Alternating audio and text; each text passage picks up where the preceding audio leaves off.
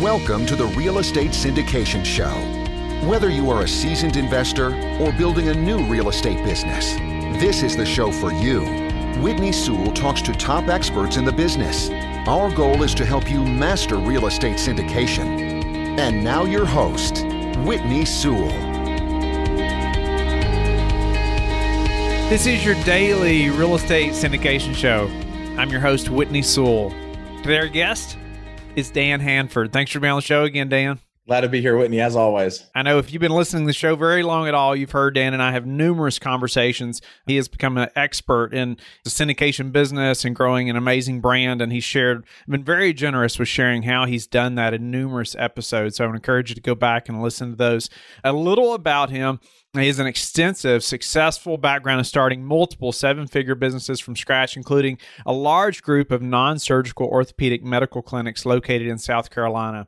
He's a founder of the Multi Family Investor Nation, where he educates a nationwide group of over 25,000 members of multifamily investors on how to properly invest in multifamily assets. He's also the co host, along with his wife, Danae, of the Tough Decisions for Entrepreneurs podcast. Dan, thank you again for your time. I'm looking forward to another discussion and something that's kind of come out new in the industry lately, and you all have implemented as well, and just the different capital stacks, what that means, and you know how we just maybe even talk about that to investors. Looking forward to getting into that discussion, but grateful for your time. Yes, thank you so much, Whitney, for having me. And uh, before we get started, I just want to mention to your listeners that if you've heard about the Multifamily Investor Nation Summit that's coming up, it's actually coming up on June 11th, 12th, and 13th. Would love to have you there. And we have over 40 speakers. It's all virtual. And this isn't, we're not just doing it virtual this time because uh, of COVID 19. This is actually the fourth time us doing a virtual live event like this. And we have all these speakers will coming in live, and you'll still be able to interact with them. And uh, you can go to mfinsummit.com to find out more information. And if you use a promo code that we created for Whitney, W H I T N E Y, just his first name, Whitney, then you'll receive $100 off. And then if you purchase your ticket with his promo code, we're going to give 100% of the proceeds to his nonprofit charity as well. So thank you for having me on, Whitney. Looking forward to diving into this and about these these different types of capital stacks, but also I think one of the best ways for us to start is really kind of discussing what is a capital stack because you know capital stacks have always been there, but it's really kind of a different structure of these capital stacks that's really been something that we've started to see over the last probably you know 12 to 18 months. That was going to be my first question because I know we use terms like that all the time, talking about different things in the syndication business and properties that we're working on or deals. But if somebody's just listening, or even investors that are thinking about uh, investing with an operator, and you're talking about a capital stack or numerous terms that we use, you know, it could turn them off in a big way, right? Because if they're confused or if they doubt in any way, their answer is usually going to be no, uh, right? So, what is a capital stack, Dan? Before we jump in, what does that mean? Yeah, I mean, these terms are sometimes, like you said, you know, are confusing for some of the newer investors because they don't know what it is. And I mean, I'll be honest with you, I didn't know what it was in the beginning either, right? I mean, I kind of understood a little bit as to what it might have, you know, been, but to really understand this will help you even when you're in trying to invest yourself, but also as an active syndicator putting these projects together to have a good grasp on this terminology is important. It's just like even even preferred returns. You know, I do weekly webinars to our MFIN um, group, and I did a webinar recently, actually earlier this week, and I pulled over probably 200 people that were on that webinar and I said, How many of you in here have never even heard of the word preferred returns or you just have no clue what it is? And I probably had at least probably 30% of the people that were on that webinar that had no clue what a preferred return is. And so this obviously isn't about preferred returns. We're going to talk about those in another episode with you, which will be important for some of you are listening don't, don't know what those are and why they're so important for you. But as far as the capital stack is concerned, it's important to understand this because if I tell you that, you know, your position in the capital stack is at the bottom, you might think, well, I want to be on the top, right? I want to be at the top of the capital stack. But really, the lower you are on the capital stack, especially from an equity stacking standpoint, it's actually better for you, right? And so the actual capital stack itself, and it's not just in multifamily or in, it's in all types of commercial real estate or any other types of, you know, equity structures, even if you're buying a business. It's if you're trying to pay somebody for a particular you know product or if you're trying to pay for them for a, for a piece of property how are you going to get the money to be able to buy that particular asset so in multifamily obviously we're talking about these large assets so let's break it down really easily for everybody quickly because there's four main components of a capital stack. So at the bottom of the capital stack is going to be your senior debt, right? This is going to be your main lender. They're going to give you that 70 to 80% loan to value. And then above that on this capital stack is going to be some form of maybe preferred equity or a mezzanine debt position or a secondary loan holder, something like that. And then on top of that is going to be your common equity. And your common equity might have a couple of different slices to it, which we're going to talk about two different types of capital stacks today. We're going to talk about a single tier capital stack in that common equity piece. And then we're going to talk about a dual tier structure inside of that common equity piece and break both of those down so that you can understand them because if you understand the nuances of them it'll help you be able to be more confident when you choose which class of investment you want to be in. But those are the four main pieces. Really kind of i would say there's four because you can have the senior debt position at the bottom and then on top of that would be your secondary debt, like a mezzanine debt type of position, which you don't see too often in these types of projects for multifamily that is one of the pieces that could be there. And then on top of that would be your preferred equity. And then on top of that would be your common equity. Now, there's two different things that you have to understand about the capital stack to really have a, a better understanding of it. So, as you go up the capital stack, the risk in that investment goes higher and higher and higher. So, the lower, again, conversely, the lower you are in that capital stack, the lower the risk you have. Now, the returns are also commensurate with that level of risk which is why when you have a lender who's giving you that debt for you know three four five percent they're getting a lower return because their overall risk is a lot lot lower than anybody else in the stack once you start to go above that 70 80% that's when that level of risk starts to go up so when you're in a particular project, you need to see where your actual equity would line up and fall in that particular equity stack. And then the second thing you have to understand is your priority in that capital stack.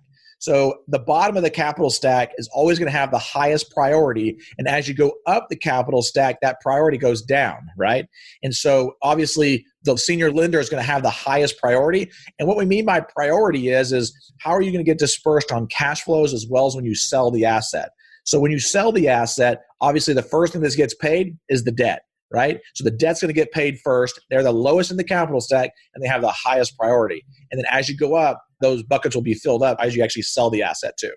I love how you break it down and just those tiers, uh, just walking through the stack like that. I think that helps build that mental picture as well. But not only thinking about, I mean, you're thinking about the risk, the returns, I mean, and who gets paid first, right? And just really laying that out and how it affects each part of that process. Well, and it's important to understand because the more sophisticated you are, and I'm not talking about accredited versus non accredited, I'm talking about really just being sophisticated enough to understand this capital stack, you will be able to understand how you can, you know, kind of risk mitigate your portfolio right? Because if you're always in a position where you're not maybe in a preferred equity position, maybe you want to look at some of these dual tier structures and be in a preferred equity position. And you also have to run models and analysis to see if I get a higher preferred return, but no participation in the upside and some of these other classes of shares. Well, what would happen in my return if I get more return now and I can reinvest that return? Where will my returns end up being when we're going full cycle on a project? And so understanding where the risks are and where your priorities are will help you understand which one will be the best position for you.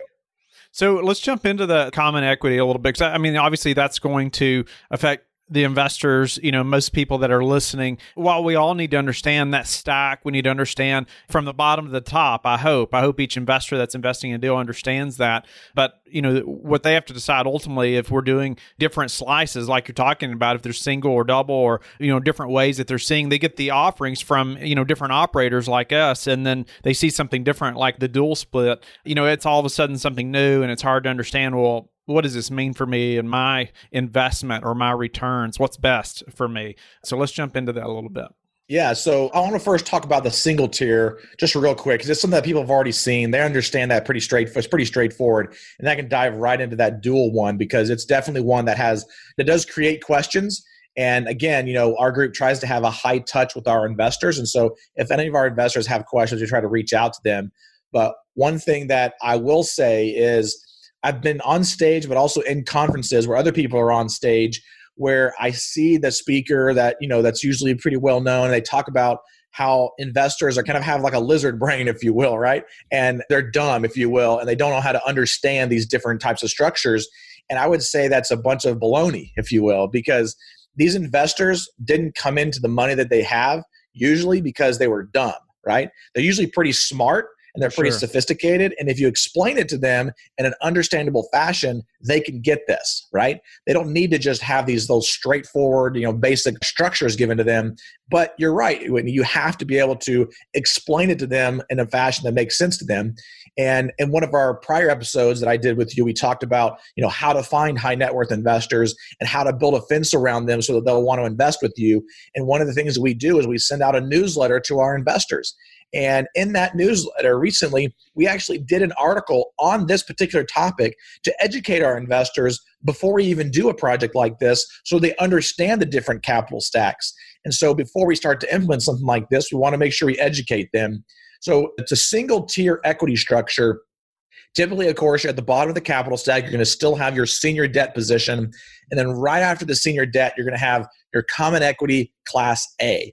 And when we say single tier, we're talking about single tier for the limited partners, right? Because right. even though this is a single tier structure, you're still going to have two levels inside of the common equity. Because one's going to be for the GP, the operator, for their spread on the common equity, which would be, in this particular scenario, a Class B share. And then the Class A share is going to be just a single tier. That's the only option you're going to give your investors. And usually you're going to see something like a 70 30 split you know 80 20 split somewhere around in there and you're going to have some form of a preferred return some people don't do preferred returns but you know we're not going to have that conversation today either but usually you'll see a preferred return in there. That's it. So you only really have one option. There's really no decision other than am i going to invest or am i not going to invest?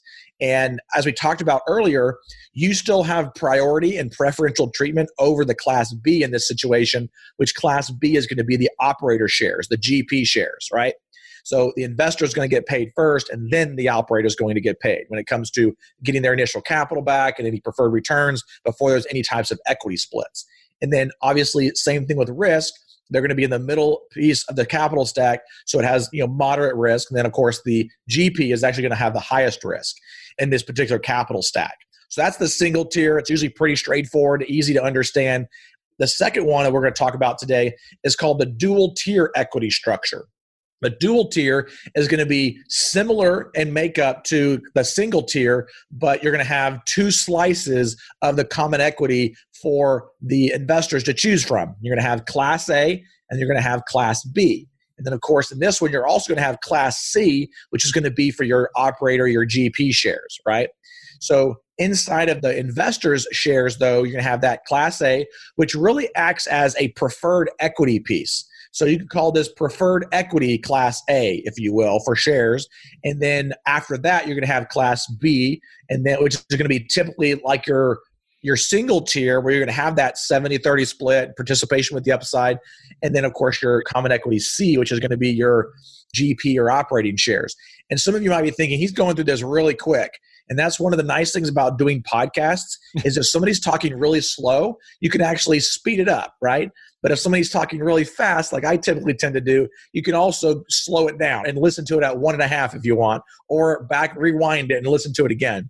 I just get really excited when I talk about multifamily investing. And so it's hard to slow it down, Whitney. But those are the different, that's the dual tier and the single tier. But the biggest thing with the dual tier is in that class A, because it's in a lower position of the capital stack, it has higher priority over the other common equity pieces. And so they call that a preferred equity piece.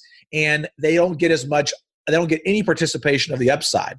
So that's usually about a 9 to 10% preferred return, no participation in the upside because that rest of that upside is being given to the Class B investor. And it lowers the risk for that preferred equity piece. And you're going to get higher yield month over month because you're in the lower position of the capital stack. What's the upside? You talk about upside just in case somebody doesn't know what you're referring to there. What does that mean? So, what the upside we're talking about is in Class A, in that preferred equity piece, you're going to have a capped return, right? So, they're going to say your preferred return is either 9 or 10%, and you're going to get no upside, meaning when we sell the asset or if the cash flows go above that point, you won't get any more than 9 or 10%. And so what you're doing there is, is you're well, if you've invested in Class B, then you're going to get lower cash flows, right? And then, but you're going to still get a higher return overall when you actually sell the asset. You'll get a higher return because you're participating on that upside and the appreciation of that asset when you sell it. But you're giving up on Class A that participation in the upside of that sale of that asset to be in the lower position of the capital stack because the way it works in the priority levels is that before anybody else gets paid, the Class Bs or the Class C as the operator, the Class A's must get paid their 9% or 10% first before anybody else. And so it's as close to a guarantee as you can give to an investor, even though there's still not a guarantee, but it's as close to a guarantee as you can get, especially because this is usually only about 25 to 35% of the capital stack. If it was more like the other way around, where it was like 60 or 70% of the capital stack on that preferred equity piece, it's going to be a little bit out of balance. And so the lower amount of Class A that's available, it lowers your risk as an investor in that particular equity slice because there's only a limited amount of investors that are in that particular piece of the capital stack.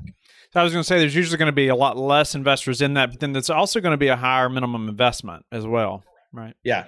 Typically, you'll see about $100,000 as a minimum investment. I've seen some be up to $250,000. And so you definitely are going to have some extra restrictions there, which, you know, is going to be, you know, might prevent some people from being able to invest in that one.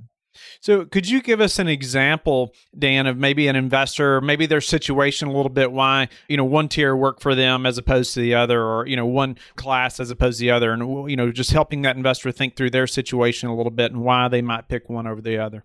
Sure. So let's talk about in this dual tier structure, let's talk about the class B first. So this is just the common equity. They get participation in the upside, lower preferred return. So instead of getting that nine or 10% in class A, they're going to maybe get like seven or 8% in this class B. And the person who wants to be in there is going to be somebody who really doesn't need a lot of cash flows right now. They're willing to kind of take lower cash flows to have higher participation on the upside or when we actually sell that asset, right? And so that's somebody who's maybe still working right now. They're still, you know, producing revenue. They don't really need any cash flows.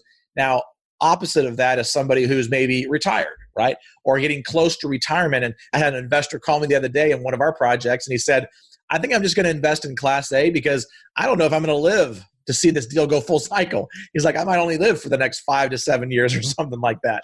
And so he's like, I prefer to have the higher cash flows now to be able to use those to live off of instead of waiting for the full cycle of the deal. And so that's a perfect example as to why somebody might want to be in this position is if they want to live off the cash flows, right? And we have several investors that actually do that. But then you also have the more sophisticated investor that says, if I can invest in Class A and get 10% or 9% right now, I can reinvest those cash flows and still get a high return, but I have lower risk. And so it just depends on the investor and how comfortable they are in the abilities to be able to reinvest that Class A money that they're getting from distributions. Okay, so somebody like you said, uh, that's interesting thought. They can invest in the Class A, they get more cash flow now, and then they just turn right back around and invest that capital faster. So yeah, Danny on our team is actually in the process of putting together a model to actually figure that process out of, of what would be a typical return that you could get if you reinvested the, these proceeds every single month. And whether you put it into some sort of like, you know, a low risk or moderate, you know, mutual fund versus maybe a money market account that gets a lower return. But how would those returns shake out depending on which investment vehicle you redistributed it into? Love that. And you can also split between a couple a lot of times, right? You know, it may be a hundred thousand dollar minimum, but we might do oh, at seventy five and one, 25 and another. How do you normally see that? Yeah. So that would actually be what we call our blended option. So you have a blended return. So if you put, like you said, 25, 75 or 50, 50 or however you want to split it up, the minimum is 100 total investment usually. And so they can split that 100 up between class A and class B, um, however they want, or they can put all of it in one or all of it in the other, right? Usually in class B, you're going to have a lower minimum. There's usually only about $50,000 minimum. But somebody who's like, well, I want a little bit of higher cash flows now, but I still want a participation in the upside. It's nice to kind of have that diversified portfolio and risk in the same investment by having that blended option of investing in both asset classes. So, have you seen any other capital stacks that are different than maybe what we've discussed? And we won't have time to jump into them, but anything else that you've seen operators do that maybe we could at least make people familiar with or at least to start to learn about? Yeah, so there's a lot of different ways to structure these things. And sure. I even recently saw one come out where they had a third party come in and actually bring in the preferred equity piece. And then on top of that, they had their own preferred equity piece with this dual tier and common equity and then the GP shares. And so there's a lot of different unique ways to how to structure this the same way that there's different ways to actually kind of lay out the waterfall, if you will, of how these different returns might change and split over the life of the property and over when you're actually giving out proceeds. When I say waterfall, I'm talking about, you know, if I give right now seven or eight percent as a preferred return to the investors, well, once we hit the next hurdle in the waterfalls, they call those hurdles. Once we get to say maybe 12 or 13% IRR when we sell the asset, the equity splits might change from that original 70 30 split to maybe 50 50. And I've seen where they have dual hurdles in the waterfalls, but I've seen, you know, three, four, and five different hurdles in the waterfall structures, and it does make it a little bit more complex. But usually with our group, the way we handle it is we do what's called performance based hurdle. Because again, we're trying to make sure our investors get the returns that we originally projected. So if we project a you know 15% IRR or a 20% IRR, then we want to make sure that they can get that. But if we outperform the property and it goes above that, then that's when we change our splits from 70 30 to 50 50 to incentivize the operations to be able to outperform that property. Before we run out of time, Dan, what's a couple questions maybe as a passive investor that they should be asking the operator? I know we've talked about some of this in previous episodes, but specifically about the way the stack is. Sure. Well, I think the biggest thing you have to do is not only just asking them, but also reviewing the PPM, the private placement memorandum, very closely and the operating agreement to understand where your position really is in this capital stack structure. Because obviously, you know, we're talking about capital stacks where that preferred equity is on the bottom and then you have the common equity on top, but there can also be a difference of that where they're almost like at the same level, right? And then you have this problem with being able to potentially not be able to get some of your investment money back if the deal starts to fall through. And so, in that preferred equity position, one of the things that's important is that priority. Because if the deal starts to fall through and it's only 25 to 35% of the capital stack, if the deal falls through and there's money to distribute at the end of the deal, guess what? You want to make sure as a preferred equity person that you're getting your initial capital back first before anybody else does. That's why it's lower risk because you're getting that preferred return first and you're getting the cash flows first, and then you're going to also get your initial capital back too. And so, but some operating agreements aren't written that way. They're written where if you sell the asset, then the initial capital is given back pro rata sharing based on your investment amount with Class A and Class B. And I don't want to have that. So that's a big question mark that you got to have when you're looking at investing with these is looking at that distribution schedule on the sale, on cash flows, and also on any type of capital event like a refinance or a supplemental loan.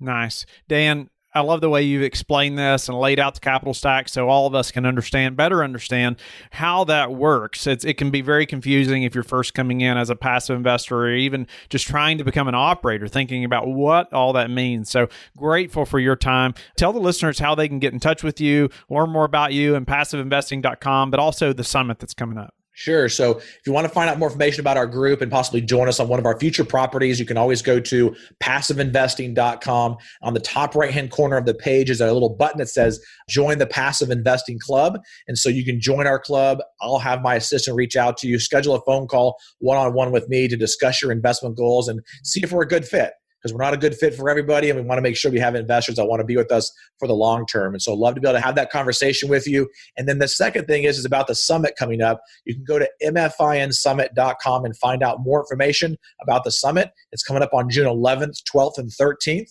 and uh, if you're listening to this after june you can obviously still go there and find out for the next one which is already scheduled in january 2021 and if you go there and you use the promo code whitney w-h-i-t-n-e-y you'll get $100 off your ticket, and you'll be able to support Whitney's organization, his nonprofit, because we're going to be giving 100% of the proceeds from the ticket sales from his promo code to the nonprofit. So go there now, check it out. We'd love to have you there. We're planning on having over a thousand investors at this event. We had over 800 of them in the January one that we did this year, and uh, looking forward to having everybody there. Thank you so much, Whitney, for having me on. My pleasure, Dan, as always.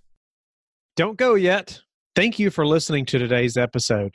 I would love it if you would go to iTunes right now and leave a rating and written review. I want to hear your feedback. It makes a big difference in getting the podcast out there. You can also go to the Real Estate Syndication Show on Facebook so you can connect with me and we can also receive feedback and your questions there that you want me to answer on the show. Subscribe too so you can get the latest episodes. Lastly, I want to keep you updated. So head over to lifebridgecapital.com and sign up for the newsletter.